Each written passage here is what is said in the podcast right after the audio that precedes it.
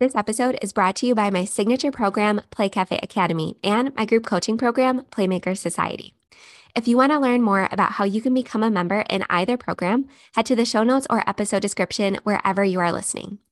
Not only do my programs give you the complete blueprint to get from daydream to opening day in your play based business, it will also teach you how to operate profitably and live the life that you truly dreamed of when you decided to launch this business. So head to the show notes, and I look forward to welcoming you inside of my programs. If you own or manage an indoor play center or really any business that serves local kids and families, and you want to operate with more ease and joy uh, while making the living you dreamed of, I created the Profitable Play podcast just for you. Join me, your host, Michele Caruana, for small but mighty tips every weekday that will all add up to a big impact on your mindset, your business, and your bottom line. Stick with me to keep the passion and grow the profit in your play based business. Here in Western New York, our busy indoor playground season typically starts in November and stretches through May. So, even though play spaces around me are winding down from our busy open play season, I know that play spaces down south and even across the world are getting ready for their weather to really heat up, sending droves of families looking for indoor play options. So, in this episode, I'm going to piggyback a bit off of yesterday's episode where I shared some tips for busy break weeks. And I'm going to share some more things that you can do to prepare for not just a busy week, but really that longer term busy season. Now, just a quick note here before we get started. I talk a lot in my programs and on my podcast and on YouTube about how to remove as much seasonality from this business model as possible, whether that's through memberships or supplemental revenue streams like summer camps, mobile events, things like that. So I'm not necessarily saying that you cannot make the same amount of revenue all year round. What I'm really talking about in this episode is your biggest volume season. And when I say volume, I mean number of customers in and out, in and out through open play because open play is that lower ticket service, it's lower price. So because of that, it increase it requires a huge volume for us to pay our bills. Whereas those supplemental revenue streams like mobile events and classes and camps and things like that, they require a lot less volume in order to pay the same amount of bills because we charge more for those. So, in this episode, just know that when I talk about busy season, I'm really talking about your highest volume open play season. And while busy indoor play season means, yes, increased volume of open play customers, like I just said, it also means an increase in birthday parties, usually those ones with a lot of guests, events, classes, all that good stuff as well. So we're seeing an increase in volume all around and a lot of people in and out of our facility every single day.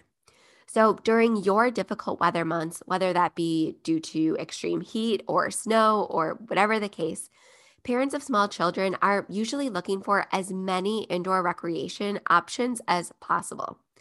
So, while your business will naturally get busier during whatever your area's typical indoor play season is, taking a few crucial steps before the busy season comes will prove instrumental in making sure you find success with as little stress as possible. Because while profit is always important in any business, it's not the only important thing.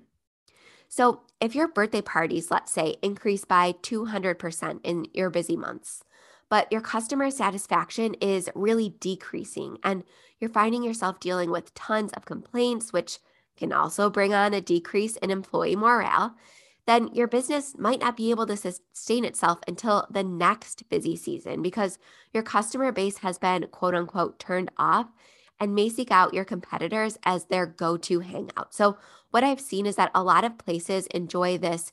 I don't want to say beginner's luck, but everybody's excited about the new place in town and they want to go check it out. But if they have a bad experience, they're never going back. So, even though new play spaces often enjoy you know what seems like overnight success over the first couple months if they don't maintain that customer satisfaction and maintain their facilities they are going to find failure just as quickly as they found success. All right, so Doing these five things before you find yourself in the thick of your busy season can really prevent overwhelm and issues that often arise during this time. All right, so here are these five tips. Number one, make any repairs and schedule deep cleans before busy season. So during our busy winter months, we often extend our hours and increase our classes and events, and we book a lot more weekday parties due to the increase in demand for indoor options. This is great for revenue and for employees looking for more hours ahead of the holidays, but it can make scheduling maintenance or deep cleans or anything like that really difficult because we are constantly in our facility. So, I therefore recommend completing any repairs or deep cleans or disinfections, anything like that, before your extended hours go into effect, or else you may be forced to pay extra fees for cleaning on or um, for evening or weekend work because generally maintenance and cleaning companies charge more for evenings and weekends or for any work that needs to be rushed.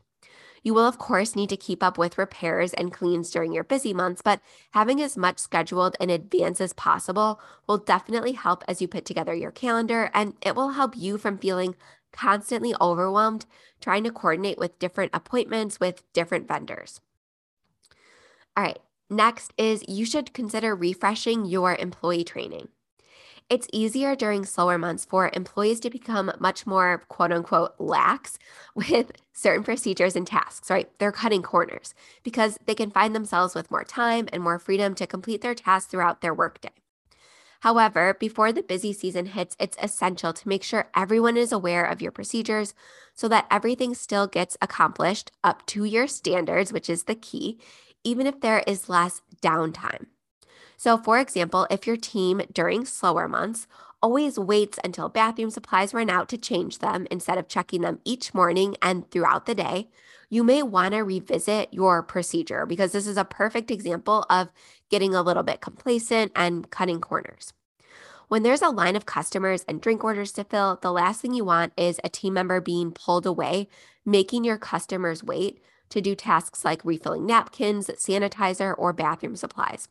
So, having set days and times to fill these or times to check every single day that they're filled and top them off as needed will help keep your customers from having to wait and will keep your staff from running around like crazy people. And right, we want our staff to be as happy just as much as we want our customers to be happy. Another example is having an ordering schedule. So during our slower season, we have the luxury of placing food and grocery orders as needed because it's okay if we have to wait a few days for things to come in. During our busy season, however, if we do not have a set ordering schedule, so for example, Mondays for groceries, Tuesdays for cleaning supplies, Wednesdays for birthday products, or anything like that, it's very easy for things to fall through the cracks and for you to run out of crucial supplies, and you won't realize it until you need it. When you're in your busy season and run out of items, you will feel the impact much more if you are than if you are in your slow season. So don't let yourself get behind. If you run out of matcha tea mix or something like that, you're going to lose out on a lot more sales when you're constantly getting questions about it during that busy volume season. So just keep that in mind. And then next, prepare and automate your marketing strategy. Something that I've noticed inside of Playmaker Society is that one of the first things small business owners push to the side when they're feeling very busy is marketing strategy. They think, well, I have more customers than I can even handle right now. Why would I bother advertising? I'm already at capacity. However, for indoor playgrounds in particular, it's really crucial to stay top of mind during these times in order to continue to amplify sales. So, for example, even if you are near capacity every day for open play, there are still parents and grandparents and aunts and uncles who are looking for birthday or holiday gift options or looking to book a birthday party months down the road. And if they're shopping for gift cards or memberships or things like that, a lot of times they're for birthdays that are months down the road. So they're going to be used during your less busy months, which is exactly when you need that revenue and when you need to up your numbers. So while keeping up with email marketing and social media marketing can seem tedious when you're feeling really overwhelmed by demand, it is really important for long term sustainability.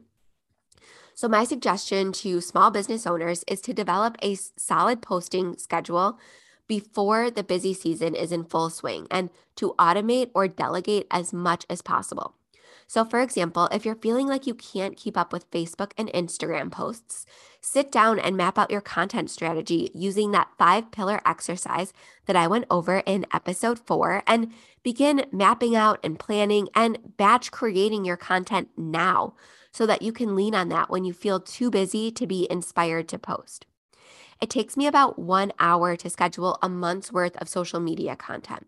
I typically schedule three to five Facebook posts per week and three to five Instagram posts per week. And like I said back in episode four, there's no shame in reusing posts every couple months. No one's going to remember.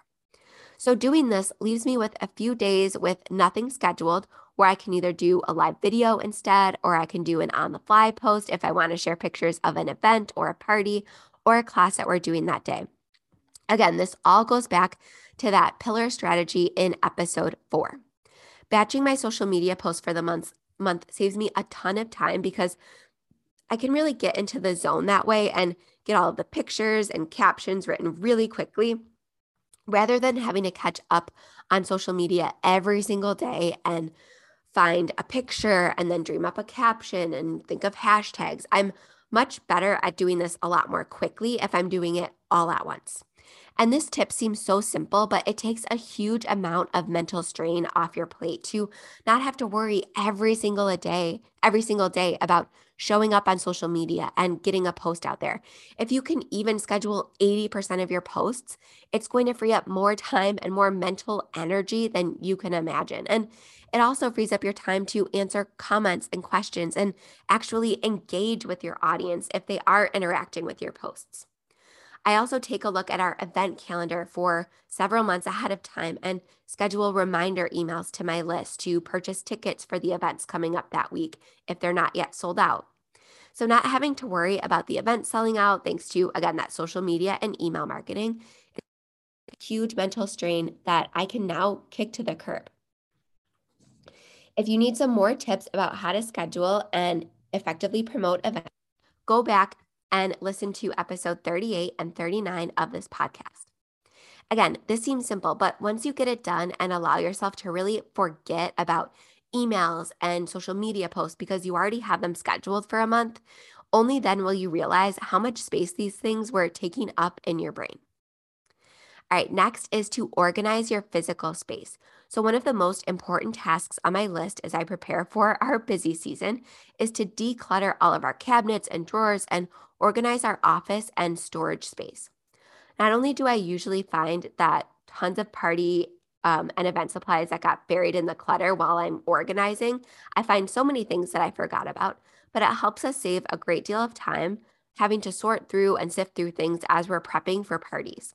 When we have six parties every single weekend during our busy season, setup and cleanup needs to be as streamlined as possible. And one quick tip here we always use command hooks to organize birthday banners and things like that to keep them in view and detangled. And we also have all of our shelves in every cabinet labeled with what is to go in there so that people know that they cannot just shove things in there without regard and close the door. And not throwing staff under the bus here, but you know, it happens if you don't put those systems in place as the owner. That is up to you. If there are no labels or there's no organization process, it's not the staff's fault that it gets cluttered or unorganized. It's on you as the owner to set up those systems. This organization feels amazing every year. And we've even ordered pizza before and made it a team bonding activity because even with good systems, right, things fall behind desks and you need to reorganize and recategorize things and make sure nothing got misplaced.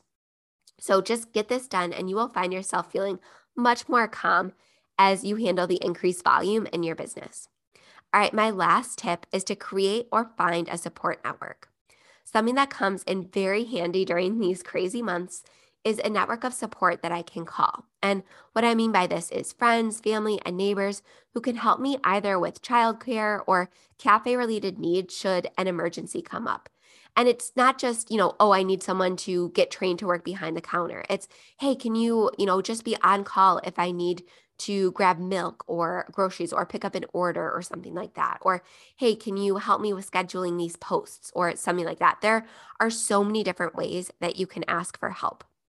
Since our busy season happens to be in the winter and coincides with cold and flu season, we get a lot of call ins due to illness during that time. It's not something that you can avoid, especially these days. So it's best to prepare with backups as best you can.